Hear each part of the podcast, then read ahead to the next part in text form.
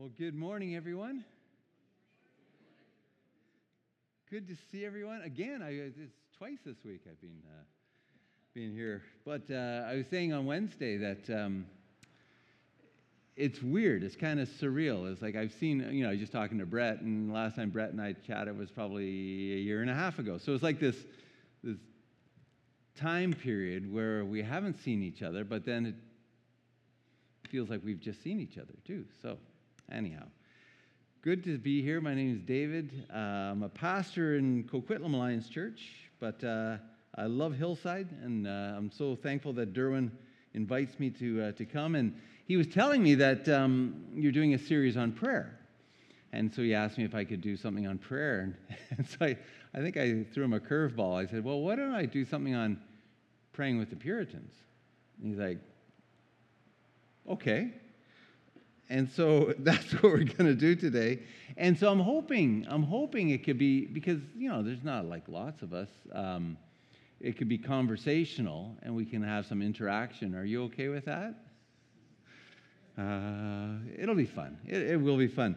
So, um, what we're going to do today is we're going to look, uh, learn how to pray from the Puritans. Now, when I say Puritans, when you hear the word Puritan, what comes to mind? Perhaps it's something like these images here. You almost make my heart dance, and dancing is forbidden. Or it could be something like uh, this next one roses are red and violets are blue, and neither are useful or necessary at all. Right? That's what comes to mind when you think of Puritans. Or I think I have a third one. What's our third one? Is there a third one? Oh, yes. Oh, no, we already did that one. Yeah. Is there a third one? Maybe it's just those I had a, I thought I had a third one. Anyhow, those are, uh, those are some of the images that uh, some people come to mind when they think of the Puritans. They think of uh, maybe you read um, The Crucible in high school, Arthur Miller about the Salem witch trials, uh, or The Scarlet Letter by Nathaniel Hawthorne. And Puritans are dour, boring people, producers of shame and guilt, and wear funny looking clothes and Thanksgiving and I don't know. What comes to mind? I, let me ask you. Does what comes to mind when you think of Puritans? Have you ever heard of Puritans? Some of you are like, it. mean, strict, yeah, very plain clothed people, yeah. Well, I think that's how a lot of people think of the Puritans, and I have to say there were some Puritans that were kind of like that. They had, you know, lemon juice in their veins kind of thing. But, um, but I don't think that's actually how the Puritans were as a whole. And uh, what I'd like to do is I want to introduce you to the Puritans because I think they can actually teach us a lot about how to pray. Now, who were these Puritans? They were 16th and 17th century Calvinist type Christians from England, then America, and even, if you can believe it, Canada but I think they can teach us how to pray. They can teach us lots about the, the Christian life. And so I wanted to begin with um, two passages just to frame our time together. Because um, the Puritans would use these type of passages as, um, as frameworks for the Christian life, especially for prayer. Psalm 1 says, Blessed is the one who walks not in the counsel of the wicked nor stands in the way of sinners, nor sits in the seat of scoffers. But his delight is in the law of the Lord, and on his law he meditates day and night. He is like a tree planted by streams of water that yields its fruit in its season, and its leaf does not wither. In all that he does, he prospers. The wicked are not so. They are like chaff that the wind drives away. Therefore, the wicked will not stand in the judgment, nor sinners in the congregation of the righteous. For the Lord knows the way of the righteous, but the way of the wicked will perish. And then in Matthew chapter 7, verse 13 Enter by the narrow gate, for the gate is wide and the way is easy that leads to destruction, and those who enter by it are many. For the gate is narrow and the way is hard that leads to life, and those who find it are few. Lord, we pray that you would speak to us through your word and through your servants in history. Give us ears to hear and eyes to see. and a heart to respond. And as we sang this morning, give us Jesus. In Jesus' name we pray. Amen. Okay, so today we're going to do three things. We're going to uh, just briefly look at what these Puritans, what they believed. We're going to look at what they can teach us today, and then we're going to look at how they teach us how to pray. Okay? So, who we introduced you briefly to these Puritans, what, uh, how they, what they can teach us today, and then how, how we can pray. So, what were these Puritans like? Well, here's the thing they took God very seriously. They took God very seriously, especially God's sovereignty and his providence. For the, for the Puritans, all of life was sacred. All of life was sacred. So there was no, you know, I come to church on Sunday and I do my Sunday thing, but then, man, Monday, a whole new set of rules because you don't know where I work and some of the people that I work with. So the Puritans would never say, okay, Sunday you act one way, Monday you act differently. For them, all of life, all of life belonged to God. All of life was to be lived before an audience of one. And all of life was meant to be lived in this narrow way, walking the way of Jesus. Now, I lay that out because how many of us operate by different rules throughout the week? That, you know, Sunday is one rule, Small group night, maybe again, same rule. But then during the week, we operate, we compartmentalize our lives into different, different sections. For the Puritans, they're like, nah, all of life has to be lived coram deo, before the face of God, recognizing that God is sovereign and He is integrated in everything that we say and we do. I think that's something that we can recapture as a church. Secondly, they were lovers of God's word. Oh, they loved the Bible. And they knew the God's word inside out. They were soaked in Scripture. They saw Scripture as a measuring stick for all action. And they knew that their conscience was clear if it was in line with what the Bible said. Again, the question for us this morning is do we love God's Word? The other thing is, they, um, they were readers. And so wherever you found Puritans, you found high literacy rates, very high literacy rates. The entire family would be taught to read. Thirdly, they were aware of the work of the Holy Spirit. Now, it's interesting, just as a geeky history note, but they were the first major Christian movement after the early church that really paid attention to the Holy Spirit. They saw how the Holy Spirit worked in conversion, uh, how the Holy Spirit would convict us of our sins, give us insight into Scripture, lead us in the narrow way, give us, and the Holy Spirit would give us a taste for the things of God. Uh, I remember before I was a Christian, as some of you know, like I grew up, I was an atheist, I was a Marxist in, in university, atheist, materialist type person living overseas. And I remember somebody gave me a Bible and said, David, you should read this Bible. I'm like, oh, you know, I like reading, but this Bible's really boring. You know, I tried to read it and it just, it just was killing me. I, I hated it.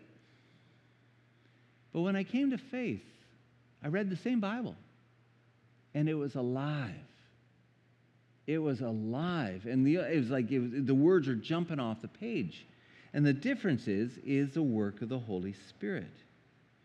Now, this is interesting, uh, but the Puritans, they believed that conversion was not like that. It would take a long period of time. Conversion was a long, drawn out process where our hearts were taught to fear before our hearts, our fears relieved. They took Christian growth very seriously, and we'll come back to this. But the other thing about the Puritans is they understood suffering. They got suffering. Um, because to be a Puritan, every Christian was to live his life or her life as a pilgrim on this long journey. And so, what was one of the most famous Puritan books written? Does anybody know? Think of Pilgrim, Pilgrim's Progress. Yeah, Pilgrim's Progress. Or if you're American, Pilgrim's Progress. Um, and so they would teach how, about how we would experience many dangers, toils, and snares, and we had to be protected along the way. So, this Christian life of ours is not an easy life. It's a wonderful life, but it's not an easy life. And so we needed to be prepared. And so they had this one guy who wrote this two volume thing just on, on, on the armor of God that we need to fight against sin in our hearts and sin in the world. And the other thing about the Puritans is, again, they, they understood suffering. They lived in a time period where, you know, life expectancy was really low. I remember when I was in Boston, and I, my, my kids hated it because I, I love going to cemeteries. I'm just dying to go to cemetery. No, sorry, that's a bad joke. Um, but I remember going to the cemetery in Boston and seeing three little gravestones. It was interesting. Just small gravestones. And on each one, it was the same name Jedediah, Jedediah, Jedediah from the 1600s. And what it meant is that this family had a little baby and they wanted to name the baby Jedediah. Baby died had another baby named Jedediah, died, had another baby named Jedediah, and died. And so it was just, you know, mortality rate was very high. And so the Puritans, they understood suffering. They understood suffering. Politically, they lost every battle they fought. Actually, the Puritans were not a very successful movement. So, what can the Puritans offer us today? Well, they can give us a picture of spiritual maturity. They can teach us how to integrate our faith into our daily lives. They can leave us with a testimony of deep spiritual experiences. Again, you read some of these guys, it's, it's rich stuff. They can teach us a model of effective action. They, they actually believe that Jesus was so important that it affected not just myself, but affects how we should live in this world. It affects how we should understand the world. And so for the Puritans, there's no, you know, I like I, I, just me and Jesus. I, I, like Jesus. I can worship Jesus just on my own at my home. No, it, it, Jesus intersected with every aspect of life. The Puritans, they cared a lot about the family. They saw the, the, the family as a little church. And marriage. Oh, the Puritans cared about marriage. First movement since the early church that cared about marriage. Because they saw your spouse not as, you know, a child bearer or whatever. They saw your spouse as a companion for the journey. Right? So, that's the Puritans, but they can also teach us how to pray. They can teach us how to pray. So let's look at how the Puritans can teach us how to pray. One of the things the Puritans teach us is that we can pray in the morning and in the evening. In the morning when I rise, give me Jesus. That was the Puritans. They would say, so how you would how you would begin the day made a huge difference in terms of how your how your day was going to go. And so they would encourage you first thing in the morning, first thing in the morning, not to check your phone.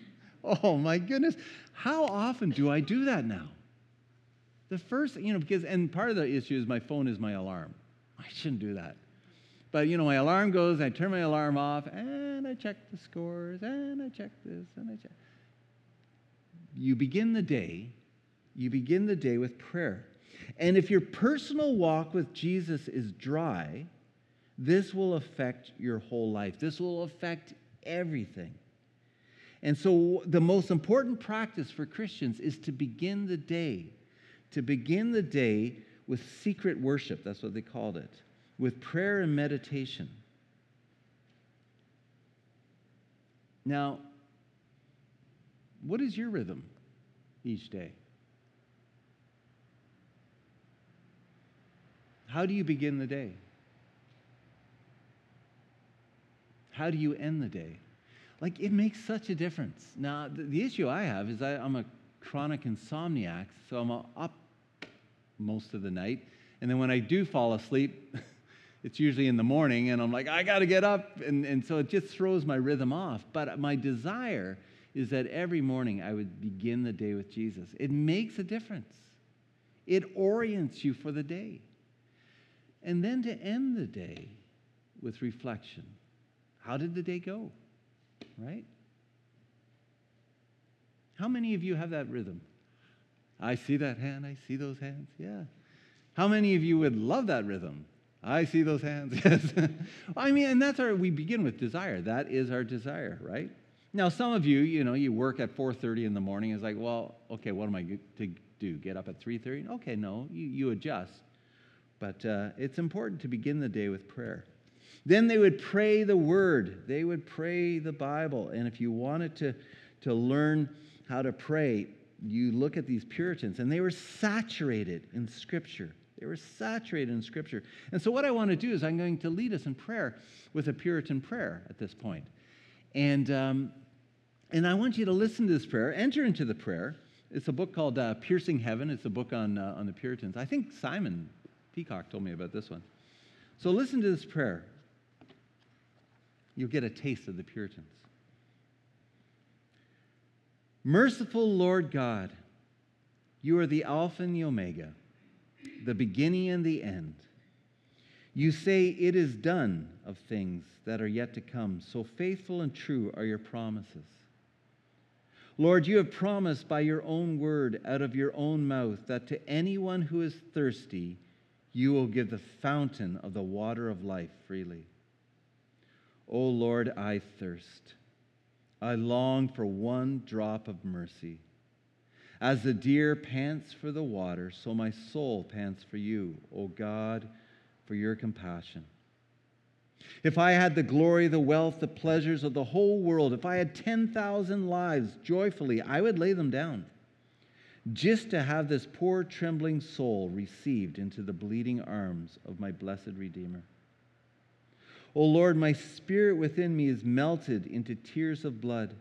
My heart is splintered into pieces.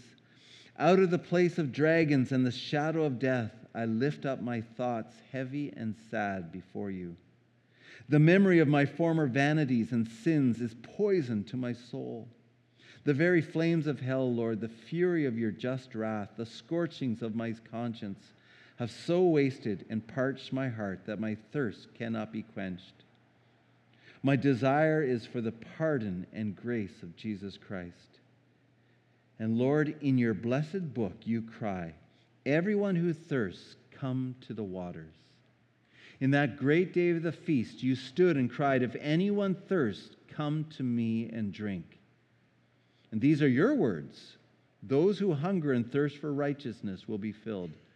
And so I challenge you, Lord, in my extreme thirst for you and for spiritual life in you, by that word and by that promise which you made, make it good to me. I grovel in the dust and tremble at your feet. Open now that promised well of life, for I must drink, or else I die. Amen. What stood out to you? Anything stood stand out to you in that prayer? I hear, sort of. Say it a little bit louder. Beautiful, yeah. It's, it's saturated in Scripture too, because he's just saying, "This is what your word said." So I challenge you: give me, you know, give me something to drink, because I'm dying of thirst here. I love that. It's very honest, very rich. And so they would pray the word. And if you want to learn how to pray the word, look at the Puritans. They would also pray with humility. They would stand under the word. They would say, you know, I bring nothing to the table. I need to stand under the word. I need to stand. Um, and they would, they would open their hearts to God. They would say, God, look at my heart. And I'll tell you, the Puritans, they got a little focused on the heart. They would say, Look at the sin of my heart. Okay, you see the sin? Okay, look at the sin underneath that sin. You see that sin? Look at the sin underneath. Yeah, yeah, keep going, keep going.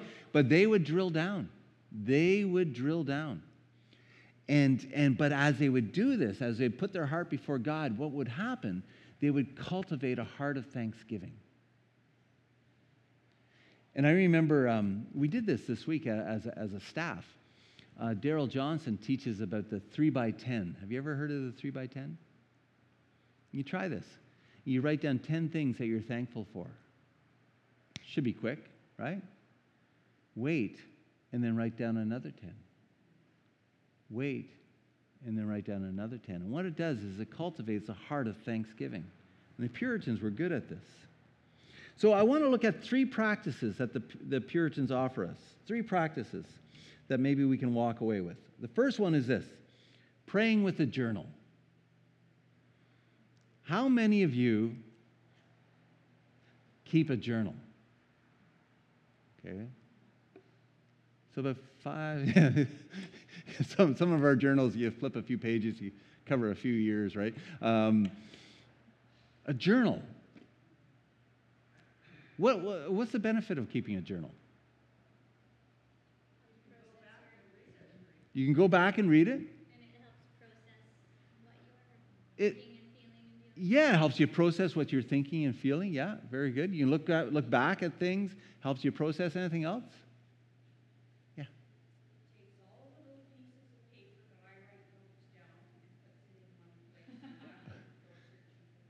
So it organizes your life in some ways. Yeah, very good. It makes me um, appreciate what God has given me Yeah. and, and. It gives you it helps you appreciate what God has given you and helps you to become thankful. Yeah, very good. Because sometimes we're like, "Oh God, how come you're not answering my prayer?" And you look back and say, "Oh, actually he did." Right? Yeah. The other thing I find it, it helps me concentrate. Because when I pray, my oh dear God, I wonder if the what time the soccer game. You know, you know, it's just my mind goes a hundred different directions. But when you're writing, it helps you focus, right? Well, the Puritans, they they knew about journaling. And the benefit of journaling is it right away reminds you you're not alone. That God is present, God is listening. And so I would encourage you to try journaling. Some, and, and don't worry about whether what you're writing is correct or not. Don't worry about spelling. Um, just, just try it out. And when you journal, what I do is I, I journal my their, their prayers. And I just, just write them out. And it helps you focus. So there's this one fella named John Beadle. He's the, the, the original Beadle. Um, John Beadle, Diary of a Thankful Christian. And he was an English Puritan. And he says journaling is actually the key to growth. Uh, journaling, journaling will teach you how to pray. And uh, so he, he, he, taught, he taught people um, different things that they could pray about by journaling. And so here's some of the things that he encourages Christians to journal and pray about. One is he encouraged you to, uh, the way he put it is, keep an account of your effectual calling. What in the world does he mean by that?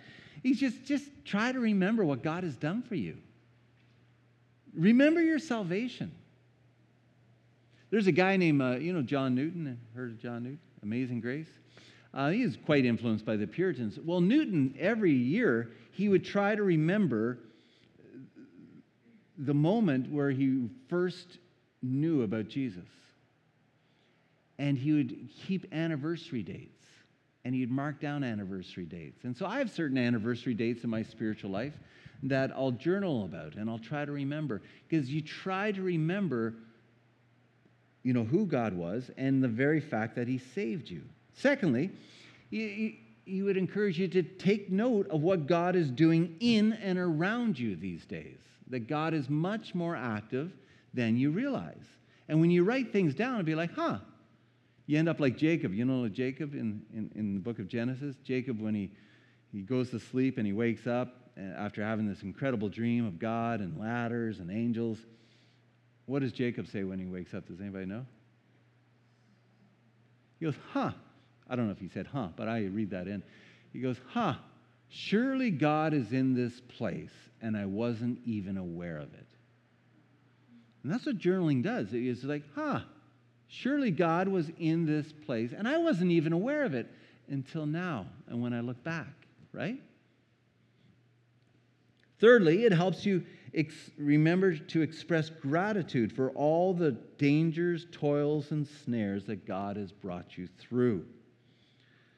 So, have you got through some financial issue? Has God brought you through some broken relationship? And writing these things down, as one guy put it, moves us from saying, Whoa, was I ever lucky to get through that, to God, you were in this the whole time. Fourthly, it, it, it, it helps you um, remember those who have helped you along the way, like teachers, helpers, colleagues, family members, strangers. You know, those people that are really annoying. Don't look at them or point at them, but you know the ones I'm talking about, right? Um, but people who can be quite annoying can actually help you grow in your faith. And so you, you recognize just all the different means that God has brought around you to help you grow in your faith. And again, uh, you write down how God has answered your prayers.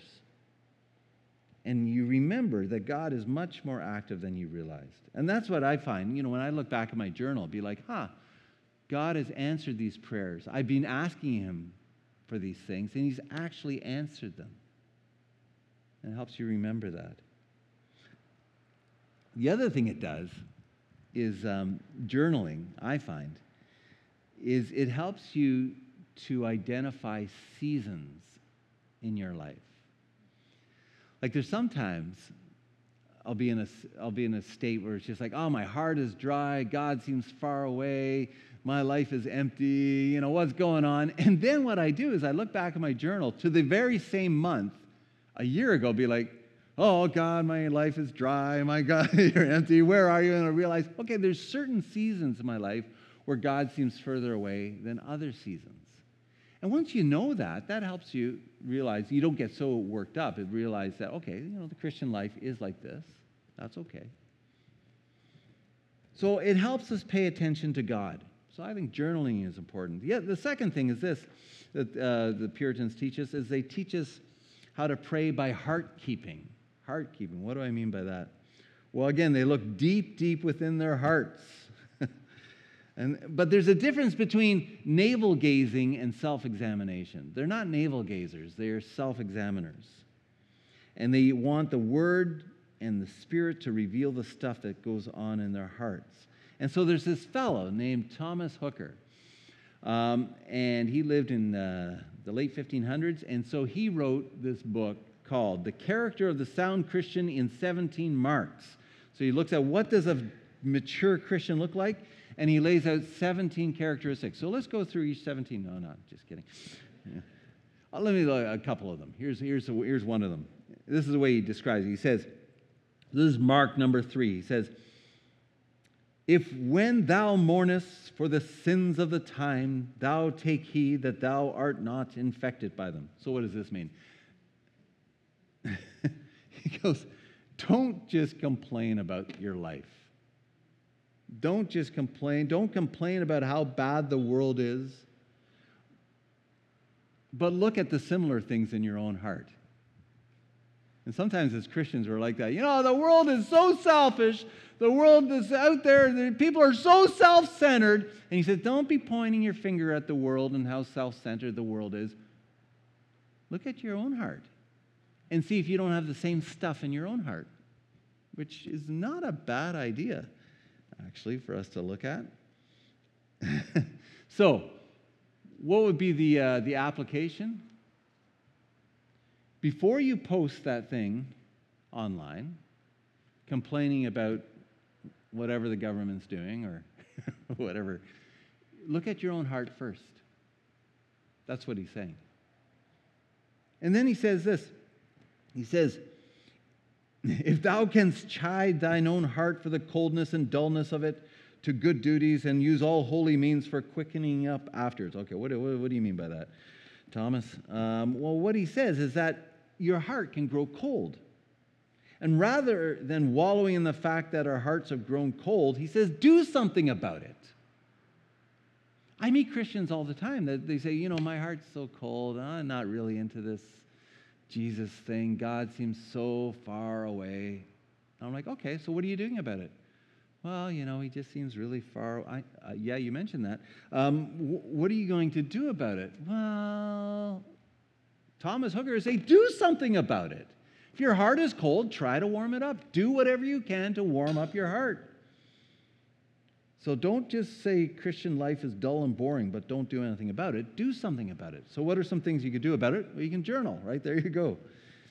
The other thing he says, if you can be patient under afflictions or better for afflictions. So he says, you know, you have to realize that the Christian life is not always a hilltop experience. So the question is, how are you handling your struggles? And he says, write them down. Write them down. And ask the question, is God teaching you something in your struggles? And finally, he just encourages us to live under the Bible. What does the Bible teach, and are we living under it? All right? So let me introduce you to the last one this morning. And the last one is this fella who's got a great name. His name is Cotton Mather. yes, uh, Cotton. Yeah, they had some fun names, right? But he wrote this book. Cotton Mather wrote this book which had a very funny name. So he was a Bostonian Puritan, and he encouraged Christians to meditate on things. So this is a book that he wrote. You ready for the title? This is a catchy title. The book is called A Disciple Warming of Himself or Owning of His Lord with Devout and Useful Meditations Fetched Out of the Fire by a Christian in a Cold Season Sitting Before It. That's the title of the book. It sticks, catches, catches your mind. And so what he says, he says we need to meditate on Scripture. Yes, we need to meditate on Scripture. So he felt it necessary for the Christian to spend 15 minutes each evening doing two things. We read the Word and we ask ourselves, what does Scripture say? And then he says we need to form ourselves and ask the question, what needs to change in my life. So, what does Scripture say and what needs to change? Okay? So, that's the theme of the Puritans. But he does something a little bit different. He also says you need to meditate on creation. So, what does that mean? He says, well, he says, when you're out walking,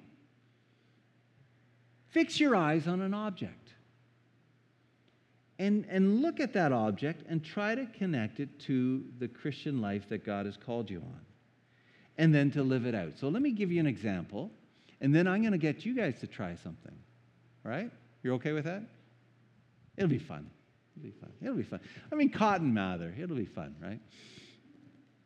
So Mather, he says, ordinary objects can, can teach us lots of things. So he says, one night he looked at a fire and he watched the flames of the fire on a cold wintry evening in Massachusetts. And he noticed the flames and how quick the flames were moving. He says, You know what? We need to be quick, just like those flames, in obeying God. In the same way that the flames rise upwards, our prayers need to rise upwards to God. If you don't tend the fire, the fire will go out. And if we don't tend the spiritual fire in our hearts, our hearts will grow cold. A fire can be smothered if the wood is piled too closely. And so grief and sorrow can also smother us unless we talk to people about these things. And as tongs can be used to pull out a burning log, God may rescue us out of the burning circumstances of our life and set us free. I think that's kind of fun. What do you think? Is it lame or is it okay? So eh, this is something that you can try. So here's an example. Let's, let's, let's have fun with it. Do I have a picture? Do I have a picture of a tree? well, we don't need a picture of a tree. I guess you can all imagine what a tree looks like. Okay, then we have a picture of a tree. So you're walking along and you come across this tree. And you think, huh, what would Cotton Mather do? what would he say? So, looking at this tree, how can this tree cause us to reflect on the Christian life? Go.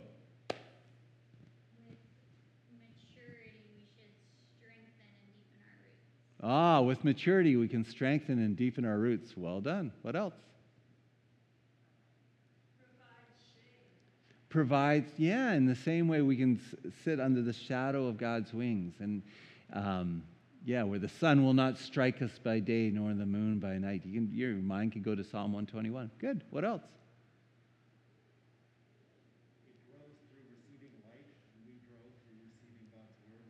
That's right. It grows through receiving life, and we grow through reading God's word. Very good.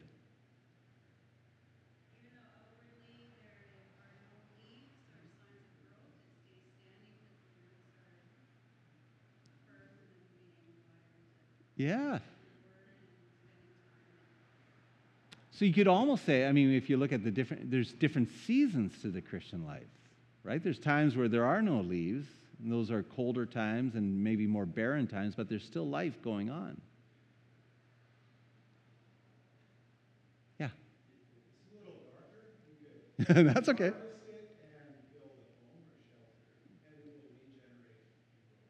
Very good. Yeah, that's right.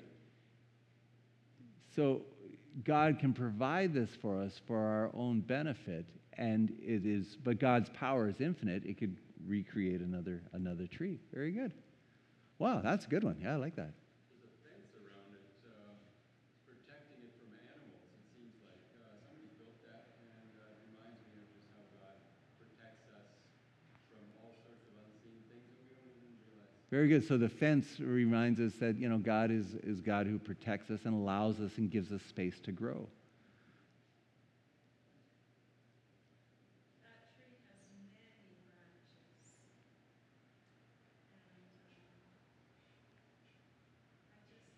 um, I just think there are many ways we can connect with one another Ah, and with animal thought. You suggested journaling and meditating on his word. Very good. So the interconnection part of the tree, you know, all the different branches, all leading upwards, being drawn to. Yeah, that's wow, that's rich. to the community around it, the animals, there's probably squirrels and all sorts of things that live in that tree and are supported by that tree and helped by that tree. Yeah, that it, it, it, it, it, it's home. It gives home to, to, to much life. I mean, this is just a tree. You guys are doing great. What I, I don't think we have time to do but uh, one object that I usually give people to meditate on biblically is an iPhone. And people are like, an iPhone, but you get going. It's a GPS, it helps us be located, it helps us communicate with one another in the same way God wants us. to. Yeah, you can do it with anything, anything. So, this is one thing that Cotton Mather um, teaches us. And I think it's a good practice in our prayer life as we're going for a walk through Mundy Park is to reflect and to meditate on what we see. Um, one of the great Puritans, kind of late Puritan, is a guy named Jonathan Edwards. He actually came to faith. He came to faith not through hearing about justification by faith, but he came to faith through observing a spider web and God's creative power. It's, it's quite interesting. Okay, the last thing I'll say about the Puritans is this is they were so heavenly focused that they were of earthly good. They lived with heaven on their mind. And this one book, um, Richard Baxter's The Saints' Everlasting Rest, this isn't an abridged version. He, he, says at the beginning of his book, he goes, I just want to write a, a brief, what was it? He goes, uh, he begins, he says, I want to begin with this brief reflection on heaven. And it was 800,000 words. that sums up the Puritans right there. That's brief, Richard. Thanks. But anyhow, he says every day a, a Christian should go through their life meditating on the end. And that's why I love that song, that Give Me Jesus. Because it says, When I die, give me Jesus. And so that picture of the entire life, to live one's life with a view of heaven, is really important. Because our time here is brief. I have a very good friend of mine, a very good friend of mine, that I just heard yesterday he's got two months to live. And we're the same age. A longtime friend of mine, and uh, so we don't know how much time we have. And so the Puritans teach us to live with the end in mind. And so, what I'd like to do just as we conclude is pray a Puritan prayer with the end in mind. And then we'll worship in response. So let's pray. Lord, forgive the offenses that we have committed against you this day. Lord, we bless your name that you have continued our health and safety this day. Extend your hand of protection over us, that we may quietly take the rest which you have appointed for the refreshing of our body, which is weak and weary. Lord, we ask that when this life ends and our last sleep comes, that we may eternally rest with you in your heavenly kingdom. Grant this, Heavenly Father, for the sake of your Son, Jesus Christ, our only Lord and Savior. Amen. Let's stand together in response and sing in response.